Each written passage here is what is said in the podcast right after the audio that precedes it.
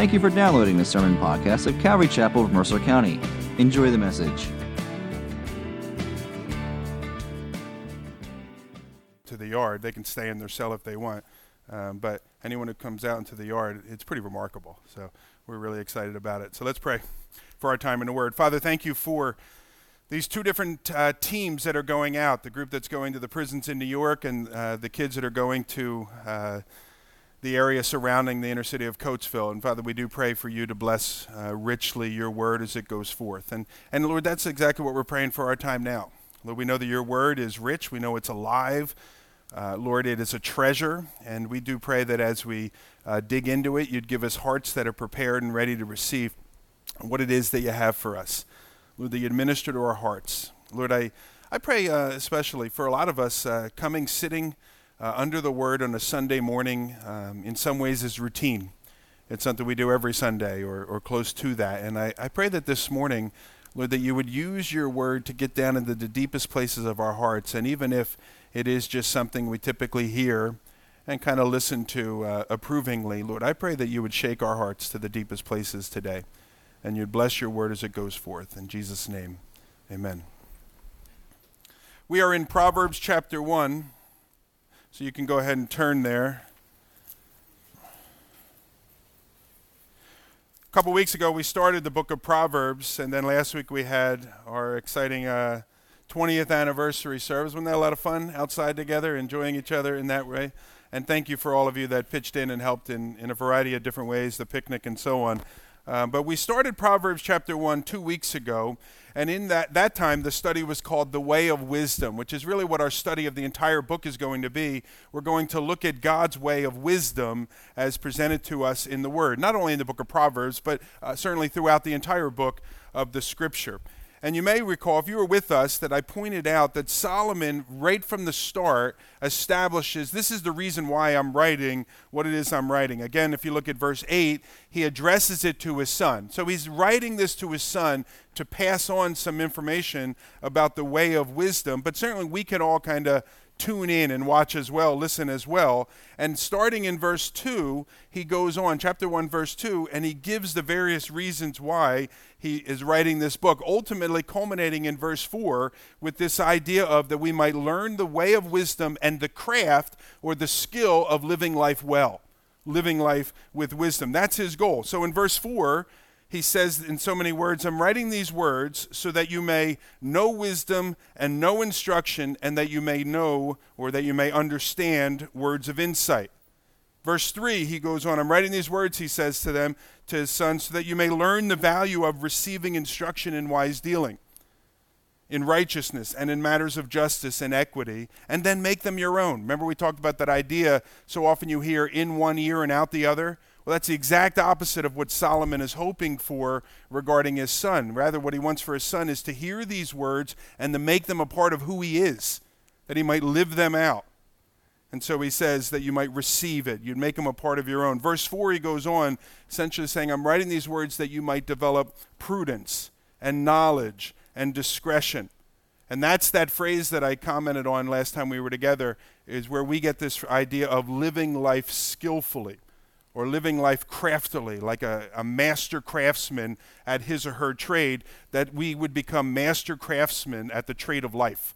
And we would live life with skill, we would live life with wisdom. That's his goal. So I summarized it this way Solomon's goal for his son is that he would become a man that is able to learn from his own mistakes and that he might be able to learn from the mistakes of others, making the needed changes in thinking and actions that may be necessary that his son would, be a li- uh, would live a life with care and discretion, that he would become observant of life's circumstances. You may remember I said this from every angle, and then use those observations to make well thought through decisions that are marked by wisdom. His goal for his son is that he would hear these wise teachings, and rather than just hear them and let them go in one ear and out the other, he would take them as his own and make them a part of his life. And ultimately, his desire is that his son would take all of this information and he would apply it to the life that he lives as a skilled artisan applies his or her skills to his or her craft. That's his desire. And that's his desire for his son, and certainly that's God's desire for you and I as well as his sons and as his daughters, that each of us may know wisdom and discern the words of understanding. Too often, we all know that those who need wisdom the most often relish wisdom the least. And sadly, it's for those folks oftentimes only through the painful experiences of life that many, if they're going to learn anything, can only learn through the painful experiences of life. And so Solomon's desire for his son, the Lord's desire for you and I, is to save us from life's painful experiences, and hence we have this book.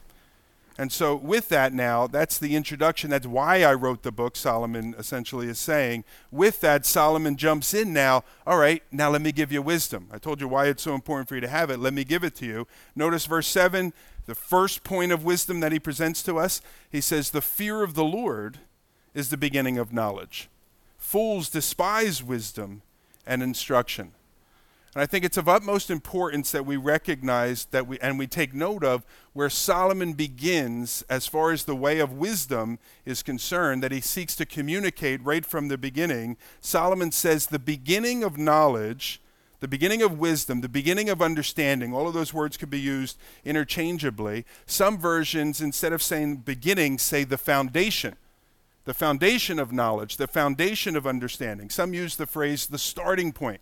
So, the starting point of knowledge and understanding, notice he says, the fear of the Lord. The fear of the Lord is the beginning of knowledge. Fools despise wisdom and instruction. And so, if a person desires to be wise, if you desire to live life skillfully, as God would have you to live it, then the starting point has to be reverencing God and trusting and obeying Him hear this no one will ever become wise by despising God's wisdom or instruction. That's what the Word of God says. That no one will ever become wise by despising God's wisdom and instruction. In fact, Solomon will say, such is the path of fools. So the person that despises God's wisdom and instruction, Solomon says, that's the path of fools. He says, fools despise wisdom and instruction. And until you and I resolve that God and His ways are better than me and my ways, we will never grow in wisdom. Because it's the fear of the Lord that is the foundation of wisdom. And everything else is built off of that. So, if anything to follow in this book, in the next 30 chapters that follow this one, if anything to follow in this book is to be of any value to you and I as the reader, then as the reader, we must resolve that we will listen and obey, that we will heed and put into action that which we learn, thoroughly convinced that God's ways are better than our own ways. And so, as we study, we're still sort of in that, come on, man, jump in, I want to get to it. But as we study this book and as we learn all this information, there will undoubtedly be words that rub us the wrong way. There will be things in here, words of wisdom that we hear, and we say, yeah, that's probably true, but I'm not interested in doing that. There's going to be words like that in there. Fear of the Lord determines right now that his ways are higher than my ways. And whether I like them or not, I'm going to commit myself to heed or to obey to, and to listen to his words. The Lord is wiser than you and I are. And so we begin in wisdom by laying the foundation that his ways are better than ours and we're going to walk in them. As remember little Samuel? Well, they said to little Samuel, when the Lord speaks to you again, you go back and you say, Speak, Lord, your servant listens, as your servant is hearing. And that's how our response should be Speak, Lord. I may not like it, it may not be comfortable, but speak. Now, a few chapters later, Solomon, in chapter 8, he's going to say this about the fear of the Lord. He's going to say, The fear of the Lord is the hatred of evil. The fear of the Lord is the hatred of evil. Chapter 8, verse 13. Now, that's one aspect of the fear of the Lord. It's to agree with God on what God calls sin. And so, the way of wisdom, one of the ways of wisdom, is to agree with God on what he calls sin and despise that which he calls sin. Okay, so jot that down. The fear of the Lord is the hatred of evil. A second aspect of the fear of the Lord, it's found in the example of Noah. And you're familiar, no doubt, with Noah. Noah in the book of Genesis. Most of us, I'm sure, are familiar with the story of the flood and so on, the account that the Bible provides for us of the flood. There, if you're not as familiar, I'll remind you Noah, he's one of only eight that survives God's righteous judgment upon a world that abounds in wickedness. And he survives because of his obedience to God's instructions. And so God came into Noah's life and he began to speak into Noah's life. And Noah is instructed that he is to build an ark so that he and his family might survive a coming flood. Now, we're familiar, we read it, we know it, but remind yourself in case you don't. It had never rained on the earth before. And yet God said he was going to bring a flood on the earth via this rain. And despite the fact that it had never done it before, Noah obeys. Despite the fact that he's instructed to build this ship, size of football fields, to build this boat, this ark out in the middle of nowhere with no sea in sight, despite that, he does it. And despite the fact that it takes him over 100 years to do so, Noah does it. Despite all of those things that might have dissuaded him, might have said, caused him to say to himself, This is ridiculous. What am I doing? I've been doing this for 50 years. Despite all of that, Noah follows through and he obeys God's command. And the book of Hebrews, chapter 11, tells us why he obeyed God's command despite all of those things. And so in Hebrews chapter 11, we read this By faith, Noah, being warned by God concerning events as yet unseen, in reverent fear, constructed an ark for the saving of his household. And by this he condemned the world, and so on. Despite all of those things that might have dissuaded him, and despite all of the mocking from his peers that was likely occurring, and despite all of the internal doubts that no doubt were regularly present in his life, Noah follows through and obeys God's command. And again, he does so, as the book, writer of the book of Hebrews says, because he feared the Lord. The beginning of knowledge is to fear the Lord, to establish right here and right now that God is wiser than you and I are, and that his ways are always better than our ways are that if we want to live with skill and expertise, then we need to bring our thinking into alignment with His thinking, not His thinking into alignment with ours, as is so often the case. That's the foundation of a life of wisdom. And so, with that as the starting point, Solomon begins by building on that foundation. But he gives us one more reason as to why this is a good decision on our parts to heed, to listen. Notice verse 8. He says, Hear, my son, your father's instruction. Forsake not your mother's teaching, for they are a graceful garland for your head and pendants for your neck. He says to his son, Look, the words I'm about to give you are a graceful garland for your head and their pendants for your neck. By heeding Solomon's parents' advice, this young man will avoid life's pitfalls and he will develop expertise in the practical affairs of life. And ultimately, the result of that, Solomon is saying to him, is the life that this young man is going to build will be the type of life that is adorned with honor and with moral beauty. He's going to have, if you will, this garland for his head. That's an honor. He's going to have these pendants around his neck. That's beauty. He says, You put these things into practice in your life, and you will see that you, your life will develop into the type of life that is adorned with honor and moral beauty. Listen to what I said, and you'll be glad that I did, he says to his son. And again, the starting point, though, in all of this is to recognize there are things that I don't know. That's a starting point for every one of us here. What are you talking about? I'm 30 years old, I'm 40 years old, I'm 50 years old. I know who I am, and I know what I'm doing. If I may suggest to you, you don't really know as much as you think you know. All right? And you're making mistakes in life. And the reason is is because we grow up in a culture that doesn't always value the wisdom of God. And whether we realize it or not, that seeps into our lives.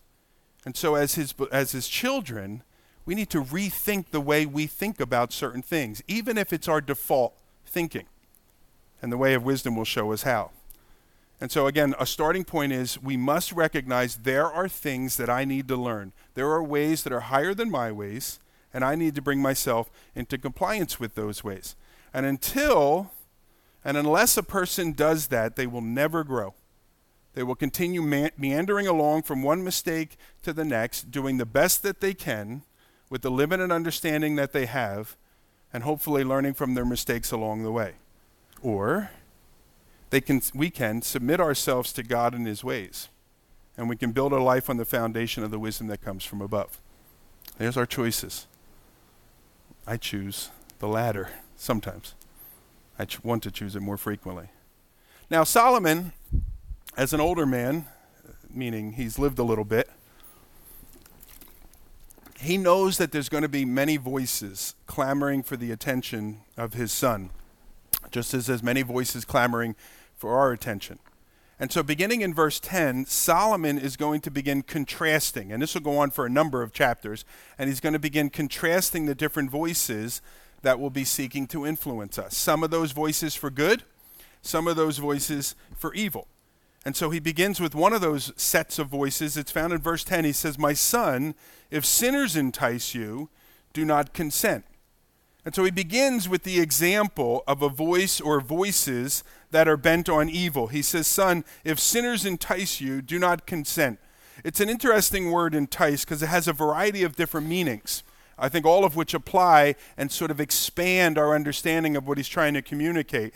And so this word entice here, it's a word that sometimes speaks of temptation. And so if sinners come along and they tempt you, do not consent to that temptation. It's a word that speaks of persuasion. And so if sinners come along and try and convince you of the wisdom of their ways, don't consent, don't give in. It's also a word which speaks of deception. The idea that if sinners come along and try and trick you, don't give in. But I think this last one is a very interesting one. Because for a lot of us, I think this really hits home. We're familiar with the voices of temptation and we stay away. We can see the deception or hear it, understand it, and perceive it. But this last idea of this word, enticement, it speaks of swinging the doors wide open. And the idea in that picture would be the easy road the easy path. The doors are wide open, there's no resistance. Just come down this particular path. And it's simple, easy, comfortable, path of no resistance. And how often that's the path we want to travel the simple way. No difficulties, no challenges, no struggles, no having to say no to my flesh and yes to the Spirit. I just want a nice, simple, easy way. And sometimes that nice, simple, easy way leads us away from God. The way of wisdom is to realize that not everyone has your best interest in mind. And not everyone is seeking to help you build a life that is adorned with honor and with moral beauty. In fact, whether a person seeks to tempt us to go astray, or convince us to go astray, or to trick us to go astray, or even if they just simply want to make our life easy so that all we would have to do is simply go with the flow, Solomon says, don't. And he says that to you and I as well. That we must live our lives on our guard against the one that would entice us to evil.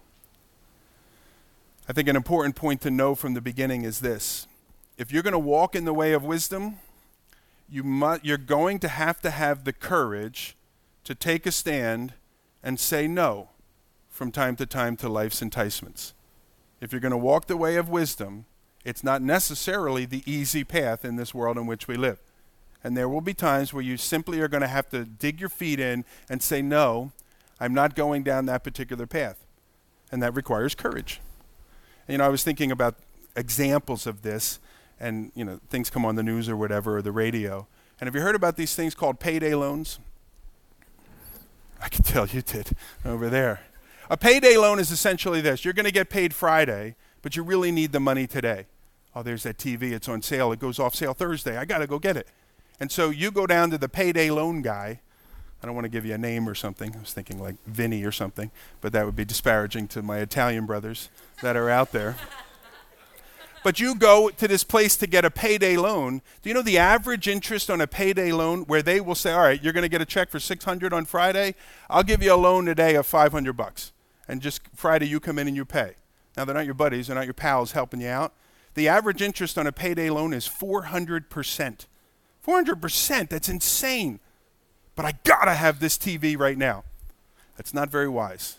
That's dumb and it's foolish. And yet, how often people go, go, down that particular path? And you can transfer it away from the idea of money, but how often do we trade the security later on for what I want right now? and it's not wise. The courage to take a stand, the way of wisdom is to say no. No to ourselves. One of the reasons why fasting is so valuable in our walk, and I, I say that as a guy who's not a big fan of it, I usually look forward to when the doctor says, We're going to need you to come in for a blood test, you're going to need to fast. I'll be like, Great. I'll pray also. Two things done at one time, you know. But one of the values of fasting is to teach you the lesson you can survive by saying no to yourself. You can and then that transfers over when that pretty lady or that handsome fella comes along. You can survive by saying no to yourself. It transfers over when you want to give it to somebody and you've learned the lesson. I can say no to myself and I still survive. So it's a value there. So, anyhow, one of the ways of wisdom, a, foundation point, is to realize you may have to take a stand in courage and say no to some things. Now, beginning in verse 11, Solomon gives an example, a possible scenario. Now, this scenario of enticement may be something completely off your radar. Nobody's ever going to come to me and throw this particular scenario out at me, but it's a scenario of enticement. Learn the lesson and apply it to your life as it fits. Let me read it. It's about three or four verses. He says, Son, if they come and they say, Come with us, let us lie in wait for blood. Let us ambush the innocent without reason. Like Sheol, let's swallow them alive and whole, like those who go down to the pit. We shall all find precious good. We shall fill our houses with plunder. Throw in your lot among us, and we will all have one purse. Now, the example that he gives are people that are seeking to entice his son to lie in wait and am- ambush an innocent person, to rob that innocent person of their possessions if need be, to kill that innocent person in order to take their possessions. Now, some of you are here like, that doesn't describe my life or whatever. And, and I'm glad that it doesn't. You don't run with that crowd that is encouraging to knock people off. Some of you, it does describe your life. And some of you have been in that particular place. But it's a scenario. And in it, he, they say, join us. Lie in wait with us for blood. Let's ambush the innocent. Let's take advantage of them. Let's take from them their precious goods. Notice some of the enticements that are there, and then you can apply it to your life in a different scenario that you can come up with. But they say, join us. Be a part of the crowd. Be a part of the us, not the them. Come on, you be with us. Be popular uh, like the rest of us for young people, even old people. Come on, be cool. Be accepted. Be one of the group. They go on, they, he said, We shall plunder them. Why spend a lifetime working to build up wealth when you can have wealth right now by taking it from others? Now, th- that's all very appealing. It's enticing. I can be a part of the us just by going with you guys down that path. I can get rich quickly without doing any real work. I can have it all now with very little effort. Solomon says to him, My son, do not consent he says to him in verse 15 and 16, My son, do not walk in their ways. Now, their ways may be very appealing. In some ways, their ways may make sense even.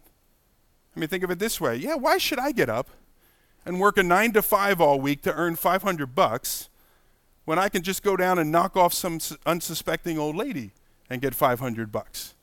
Kind of makes some sense, doesn't it? Some of you are like, what is the matter with you? All right, you're looking at me here. But for some it does.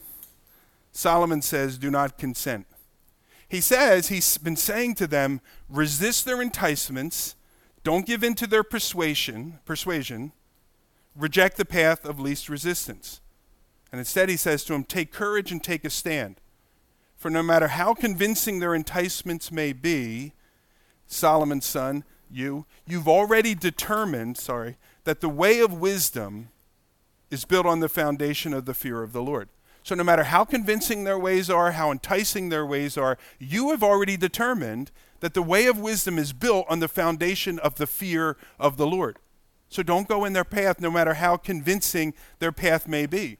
Now, I find it interesting that the enticer, he cries out with all of his enticements join the us, you can have it now, no penalty, no payment, uh, uh, or no difficulty for you. Come on, join the us. He gives all the enticements, but noticeably, the enticer leaves out all of the negatives. A, a perfect example where there is not full disclosure associated with the enticement.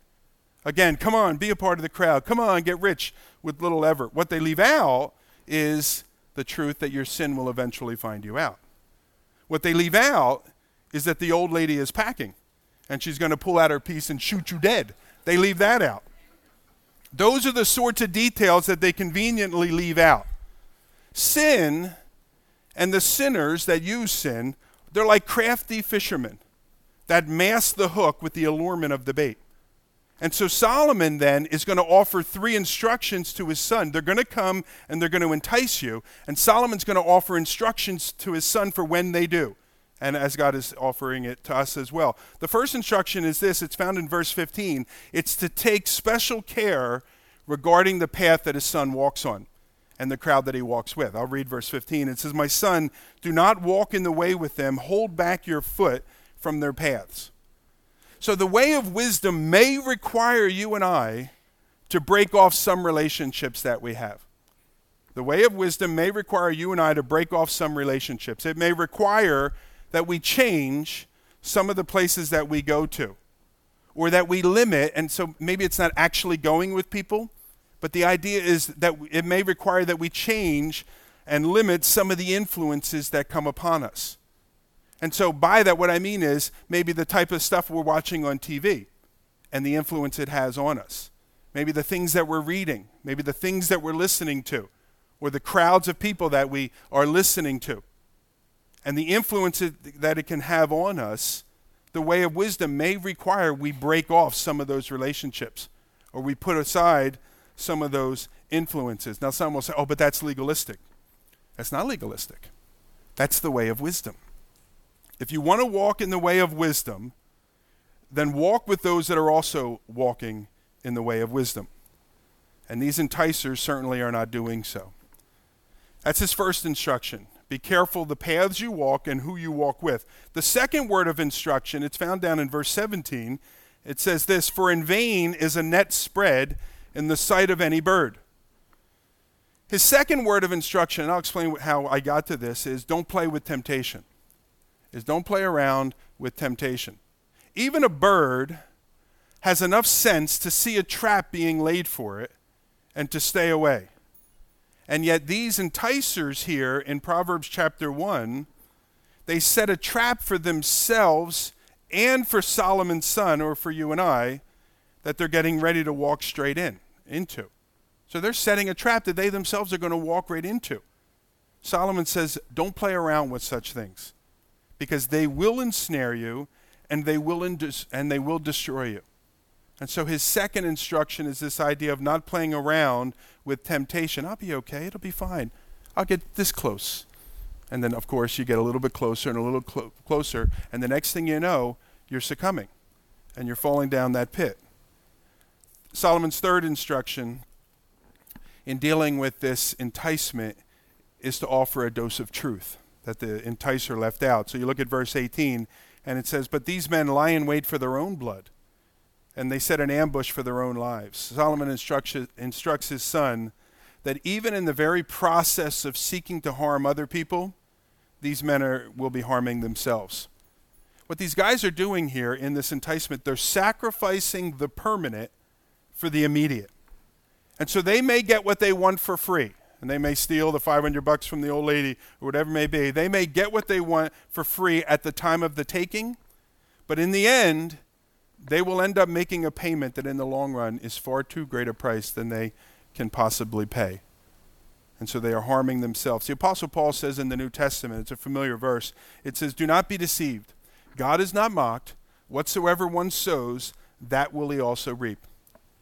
And if you sow a life of sin and corruption and compromise and foolishness, you will not reap a life of wisdom and honor and moral beauty. It just won't happen. Whatsoever a man sows, that shall he also reap. And so Solomon, in these instructions, three instructions. Number one, watch the places you go and who you go there with. Number two, don't play around with sin. And then number three, remind yourself that you will reap what you sow. And so, whether you're being enticed to lie in ambush for some poor, unsuspecting soul, or you're being drawn into the office gossip, or you're being tempted towards some forbidden relationship, Solomon's word for you is to be wise in the choices that you make. Not to let the enticements or the enticer deceive you, not to give in to their attempts to persuade you, not to take the easy path of least resistance, but to be prepared to make some courageous decisions, to stand strong, and if, po- if need be, to say no. That's the way of wisdom. Now he continues in verse 20. And in 20, we have a second voice. Remember, I said there's a variety of voices, some for our good, some for our evil, or for evil.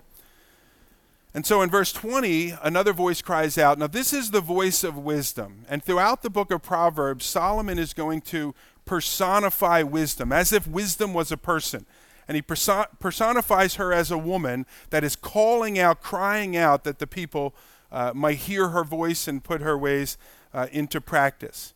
In so many ways, this wisdom is God really speaking. And so he personifies God here. And it says this in verse 20 Wisdom cries aloud in the streets. In the street, in the markets, she raises her voice. At the head of the noisy streets, she cries out. And at the entrance of the city gates, she speaks. Now, I want you to notice where wisdom cries out. It says in uh, verse 20 there, first off, it says, She cries aloud in the street. Secondly, it says she cries in the marketplaces. Thirdly, there in verse 21, she cries aloud at the head of the noisy streets and at the entrance to the gate of the city. So notice where she's crying out from. Wisdom is going to all of the places where people will be because wisdom wants people to know. And wisdom has situated herself so that people will know. She goes to the most strategic places where she can find the greatest number of people, and she cries out there. She yells out in those places that people might hear. And so, wisdom is not some secret information that only a select few can possess in the farthest recesses of the planet, like some guru of some religion where you got to climb up to some mountain and this little kid will sit there and will speak a word of wisdom and only those that are truly committed that come can have it. That's not what wisdom is. Wisdom is crying out in the busy places where people are going to be because wisdom wants us to know. The Lord wants us to know the way of wisdom. She's right out there for all to take hold of and receive as their own and make a part of their lives. Now, uh, for sure, there are plenty of other noises that are threatening to drown out the voice of wisdom. Notice the streets are noisy, the markets are busy, the gates there, the city gates, the place of government, they're bustling.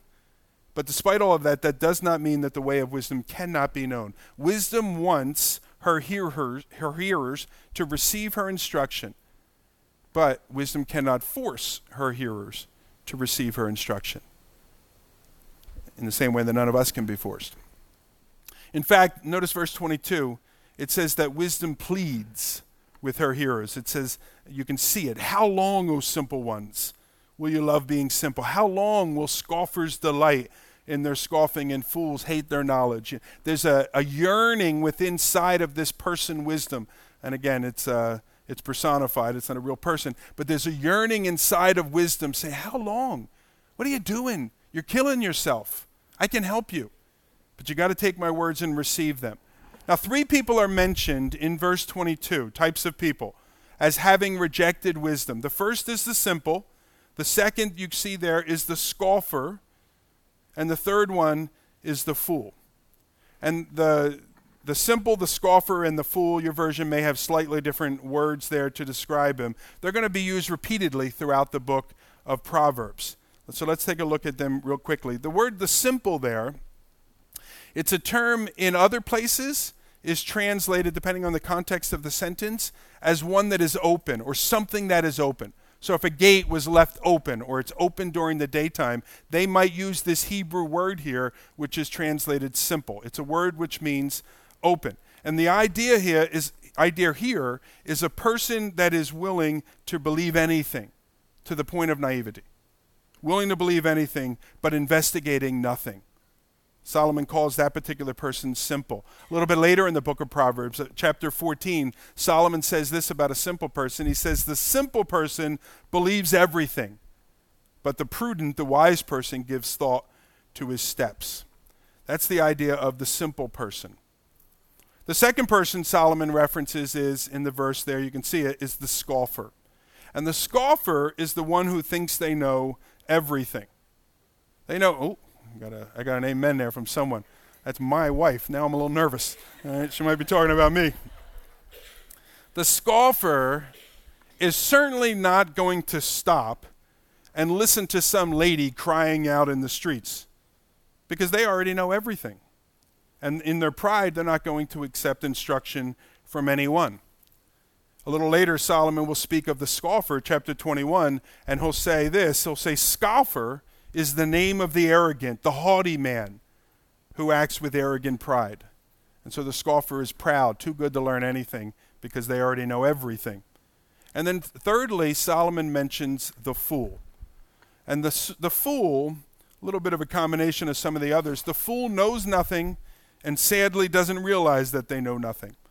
And so the fool is dull and stubborn, they're coarse and thick, and they are and will remain ignorant of the truth. The fool is the one who cannot be told anything. And the fool will only learn lessons, if they learn them at all, the hard way, through the pain of experience. And what you're going to what I would like us to notice here, and I think this is how it applies to our lives, is it's not the actions of these people that wisdom reproves, it's the disposition of these people that wisdom reproves. It's their attitude toward wisdom. And so her opening accusation against each of them, again, is for their disposition, not for their deeds. The beginning of wisdom is having a disposition to hear and to learn. And again, unless a person recognizes that they have a need to learn something, they will never be able to learn something. I remember the most frustrating time of teaching is when I had a student in class that thought they knew a little bit about a particular subject. Of course, they're kids. What do they? No, they maybe they did. Oh, I remember this. I watched a two-minute episode on this, and I know everything about this particular topic. And they wouldn't shut up, and they wouldn't listen. Now, I'm a great teacher. Go ahead, kid. It was Dan. No, it wasn't Dan. But go ahead, kid. Tell me what you know. And the kid would tell what they know, and then I'd watch them, and they'd shut off, and they wouldn't listen to my great wisdom that I was going to share with them. And I just said, that's cool, whatever. Do your little spiel. They do the little spiel. Kids would look at me like, is he done? Not yet. Let them go a little longer. And then test time would come, and they would simply know what they had heard on a two minute spiel somewhere. I'm sorry, I'm a little bitter about this still. All right? and they wouldn't go any further. Yeah, I do. I got to let it go. But anyhow, if you're, until a person realizes they need to learn something, they will never learn something. And obviously that applies to us as well. Verse 22, we saw wisdom brings an indictment. For these three, you've rejected my words. How long will you reject my words? And then wisdom reply or follows up by presenting an invitation. Look at verse 23. He says, it says, If you turn at my reproof, behold, I will pour out my spirit to you, and I will make my words known to you. So first the indictment, then the invitation. And again, wisdom is God personified. Notice God's patience. They reject, but he continues to pursue. Notice he warns them. He says, If you turn at my reproof, I will make my words known to you. He desires that they would learn these things, despite the fact that they have rejected these things from him. Now, there's a couple of different ways that you can interpret that phrase, turn at my reproof, and commentators do interpret it differently. One is turn at my reproof in the sense of I'm giving you a I'm giving you instruction and you turn away from it because you're not interested. That's the idea of turn. The other way some commentators see this is in the sense of listening to the reproof and turning. In, in, the good sense, oh my gosh, I was going the wrong way. Let me go the right way. And so there's two different ideas here. If you look at, and commentators disagree on, on how to go with this. If you look at verse 24 and 25, I think it's the idea of rejecting and turning away from. Because you see there, it says, I have called and you refuse to listen. I have stretched out my hand and no one is heeded because you have ignored all my counsel and you would have none of my reproof. It, it, reproof. it seems to me that wisdom is calling, but they are refusing to hear. That wisdom, you see there in verse 25, is, an ex- is extending a hand. Help, let me help you up. Let me help you run this race, walk this walk. But they refuse to take the hand. That the fool, the scoffer, the simple, that they were not interested in having any of wisdom's reproof and ignoring all of wisdom's counsel. And again, I find that very interesting because the sin of sin that wisdom calls them out on in the beginning here is represented simply as their being indifferent to his call or her call. I put my hand out and you wouldn't take it. And that's what she calls out. I called out, but you wouldn't listen. And so, uh, one commentator I read said this it doesn't need to be violent opposition that wrecks a man's soul. Simply doing nothing when God speaks is enough to effect destruction. And I think many of us here know that is very, very true. God calls out with wisdom, not for his own good, but for ours. And the simple and the scoffer and the fool respond by ignoring his counsel. Now, it does go a step further in verse 26, and it goes beyond ignoring wisdom's counsel to the point of mocking wisdom's counsel. You got to track with me. Look at verse 26. Wisdom speaking says, I also will laugh at your calamity. I will mock when terror strikes you. And so, if wisdom will also laugh, that implies that the fool and the scoffer and the simple themselves are laughing, that they're mocking, mocking the Lord, mocking the way of wisdom. And wisdom responds and says, And I will laugh at your calamity, and I will mock when terror strikes you. Now, that sounds kind of mean. Uh, those of us as parents, we would scold our kids, I, at least my wife and I, if our kids were mocking a person in their misfortune. And so it sounded a little bit mean. God, you're mean. Why would you laugh at them, mock at them in that particular point in time? The idea of laughing here is laughing in the sense of vindication. And so you may have heard people use this phrase, or maybe you do it, sort of this knowing smile that sometimes you would have in a circumstance. The, this idea, I've been vindicated, that the very snare that wisdom said these folks would be ensnared in has indeed done so, that it has ensnared them. And in the day of their calamity, wisdom's words will ring out loudly and clearly in mocking judgment. That when the natural consequences of their fool, foolish decision is allowed to play out, then wisdom will be vindicated. And that's this idea of la- mocking at their calamity or laughing at their calamity. 28 says, And then they will call upon me, but I will not answer. They will seek me diligently, but they will not find me. I think an important lesson for us to, to nail down that we believe is this actions have consequences. Actions have consequences, and consequences do not just go away because the person experiencing those consequences doesn't like them. Ooh, I don't like this. God, make it go away. I'm sorry.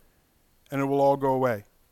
Every man, every woman is free to make their own choices in this life, but they are not free to choose the consequences of those choices. And when those co- consequences come, and the person is reeling under the pain of those consequences, there will be no, mis- no escape.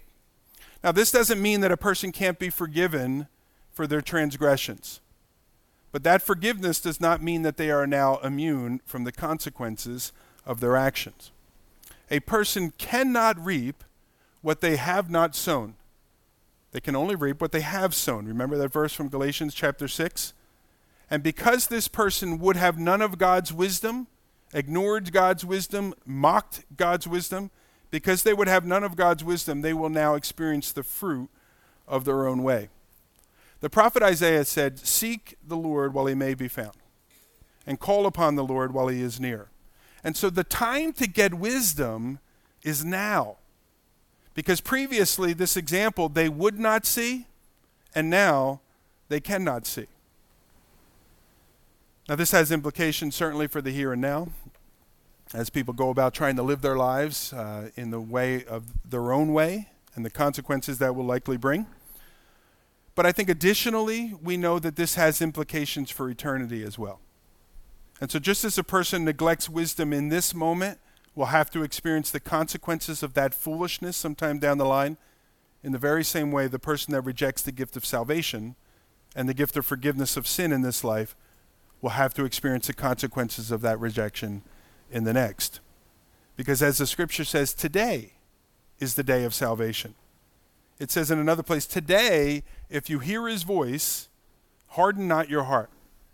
For just as sure as the fool will come to realize the consequences of his or her decision, so too will the unrepentant sinner come to discover the consequences of their unforgiven sin. And so Solomon here, speaking as wisdom personified, he continues in verse 29 because they hated knowledge and they did not choose the fear of the Lord, and they would have none of wisdom's counsel and despised all of wisdom's reproof. Therefore, they shall eat the fruit of their way, and they shall have their fill of their own devices. That's just the way it works. Again, to quote the Apostle Paul, whatever a man sows, that will he also reap. To quote the founding fathers and the Enlightenment thinkers, that's the law of nature and of nature's God. That's just the way that things work. You reap what you sow, and you don't reap what you haven't sown. Now, Solomon gives one final contrast. It's in verse 32. The simple are killed by their turning away. The complacency of fools destroys them. But whoever listens to me will dwell secure and will be at ease without dread of disaster. Judgment, as we've been seeing, is promised to the one that rejects God's wisdom. In contrast, peace and security is promised to the one that receives God's wisdom. Peace and security is promised to the one that receives God's wisdom. Judgment is promised to the one that rejects God's wisdom. And in saying that, I'm reminded of two Old Testament passages that I'll just leave you with. The first, Moses speaking, it's found in the book of Deuteronomy. It says, See, I have set before you today life and good, death and evil. If you obey the commandments of the Lord your God that I command you today, by loving the Lord your God, by walking in his ways, by keeping his commandments and his statutes and his rules, then you shall live and multiply, and the Lord your God will bless you in the land that you are entering to take possession of it. But if your heart turns away, and you will not hear, but are drawn away to worship other gods and to serve them, I declare to you today that you shall surely perish. You shall not live long in the land that you are going over the Jordan to enter and possess. And I call heaven and earth to witness against you today that I have set before you life and death, blessing and cursing. If I could add wisdom and foolishness. Therefore, choose life, he says, that you and your offspring may live, loving the Lord your God, obeying his voice, holding fast to him, for he is your life and he is the length of your days. The second passage is found in Joshua chapter 24, and that says this Now therefore fear the Lord and serve him in sincerity and faithfulness. Put away the gods that your fathers served beyond the river in Egypt and serve the Lord. And if it is evil in your eyes to serve the Lord, well, then choose today who you will serve, whether the gods of your fathers in the region beyond, in the land that you once dwelt. But as for me and my house, we will serve the Lord. And I believe the Lord is putting the exact same choice, if you will, there's a big word, choice but before you and I. The way of wisdom or the way of foolishness. Now, we, if it was called that, we wouldn't take it. So it's the way of wisdom and our own way. The way of wisdom and the way of this world. The way of wisdom, the popular ideas. And he's putting that choice before us there. Choose you this day, one or the other. And that's what the Lord puts out in front of us. Amen, friends?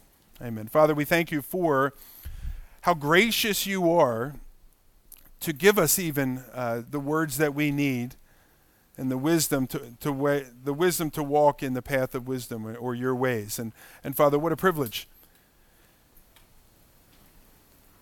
And so, Lord, I pray for uh, the moral courage uh, to decide to walk in your ways. Lord, we, even in saying that, we're reminded that in and of ourselves, we don't have the strength to walk in the ways of God. Even if we are fully convinced that these ways are right, Lord, our sinful nature leads us to go astray, leads us to go our own direction. Certainly, the temptation of the enemy is oftentimes deceptive and will lead us astray. And so, Lord, as your children, we recognize these words, we know that they are true, and we commit ourselves in a fresh way to depend upon your Holy Spirit to walk in these truths. Father, I think it would be tragic if any of us left this in our own strength more determined to live a good life or more determined to walk in this path of wisdom. What I think what you would have for us, I know what you would have for us, is that we might leave this place more determined to cling to our Savior and to walk in the power of the Holy Spirit. and to open up our hearts and our minds to how it is you're directing and rely upon you for the strength to walk in your ways. And so, Lord, do that work. And Father, for any of that are with us today that don't yet know Christ, Lord, I pray that you would fill them with the sense of their need for a Savior. Lord, draw them to that place, the place of the cross of Jesus Christ. Lord, we reminded your son said, if there's any other way, let this cup pass. And Lord, the fact that he was on a cross made it clear that there is no other way. Sin must be dealt with, a payment must be made. The righteous one must give his life on behalf of the unrighteous. Impress that upon the hearts of any that might need it this morning, we ask, Lord Jesus. And we pray in your name. Amen.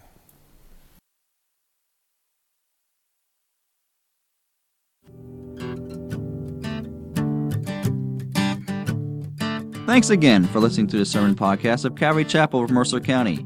If you would like more information about the church, its ministries, its worship services, or its small groups, please visit ccmercer.com or download the church app to your phone.